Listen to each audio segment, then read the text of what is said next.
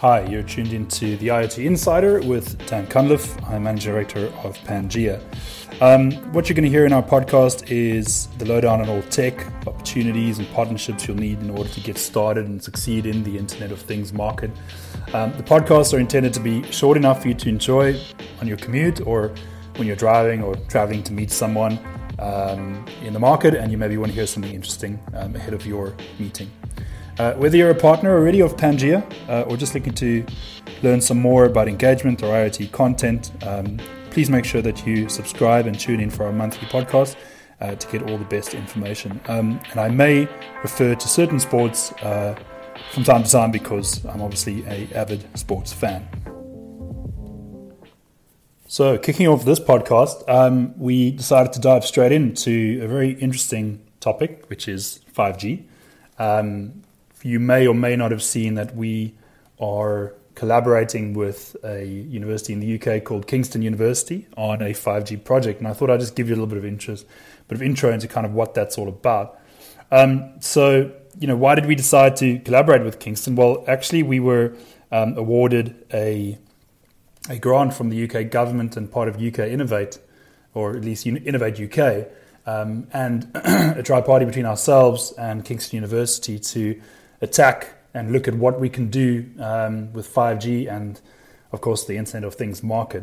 Um, Kingston University was a clear choice for collaboration. Uh, we've had a long-standing relationship with the university, and effectively we've re- we've recruited graduates um, from there before and sort of helped to, you know, nourish their careers in a fast-growing and fast-moving um, market. But being a local company, we can we can support some of the young young people coming through um, the university. Um, on top of this, we recognize that there are some incredible professors and um, knowledgeable people in the university, like uh, um, Professor Christos Politis, as well as um, Doctor Nada Philip. So we thought that it would actually be a very strong collaboration between what we do in terms of taking IoT to um, to various markets through our partner channels, and of course what the university could bring from a knowledge perspective. Our focus is partic- potentially on Um, improving the way that um, video and certain data transmission goes over uh, five G networks, but also the potential for what you can do from a video compression tech capability. Um, and and we and we focused a lot of what we wanted to do on the emergency services. You know, the five G technology will speed up um, turnaround of enabling medics on hospital sites to examine patients or maybe make informed decisions based on their condition and prepare treatment before they arrive at hospital. And a very clear place for this to fit is sort of in smart triage of ambulances. So the idea is that patient lives stand to be potentially saved through the remote triage, and clinicians will see increased turnaround when dealing with the patients. Um, video over five G will also grant, you know, areas like the N H S in the U K access to a high quality footage over a resilient and reliable connection, but more importantly, being able to um, take this a step further by improving the way that this data is compressed and then obviously decompressed to show the images um, quicker and more efficiently, um, and of course not have to struggle if there are any bandwidth limitations. Because one of the things that will happen with five G, as it did with three G, is that once you started to move from three G to four G, basically people just consumed more data. And I, I kind of think that's going to happen with five G as well. You know, four K becomes eight K, becomes sixteen K when it comes to the video transmission you want to view and sort of the higher quality you want. Um, and I think that's quite an important piece about when we looked at this project of where compression would make a massive difference. Um, so, so just a bit of interest in sort of how we're going to develop this project. So from our end, we'll be recruiting a strong candidate or an associate to sort of become a, a mini managing director of this project and drive the project forward from our new Kingston office. Um, the idea is to keep track uh, and kind of progress um, between ourselves and um, Professor Politis and Doctor Philip.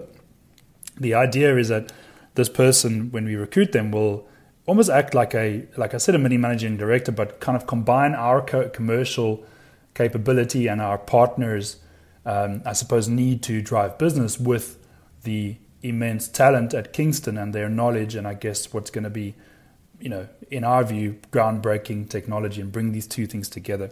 The, um, the the the program will basically take about three years. It's about a three-year journey, but obviously if there's more developments, we'll keep you guys updated. We'll tell you about it as soon as it comes through, because it is quite a fascinating piece. Um, there are a couple of challenges, though. You know, it's not all wine and roses in this sort of game. So, um, you know, being able to um, have access to some of the top people at a global scale is definitely going to help in terms of dealing with some of the difficulties that I know this will arise um, and, and will kind of bring to the table. However, you know, between the academics and sort of our commercial expertise, I really do feel that we've got a lot of the bases covered, but it is going to be interesting as we go along on this journey and take it a step forward.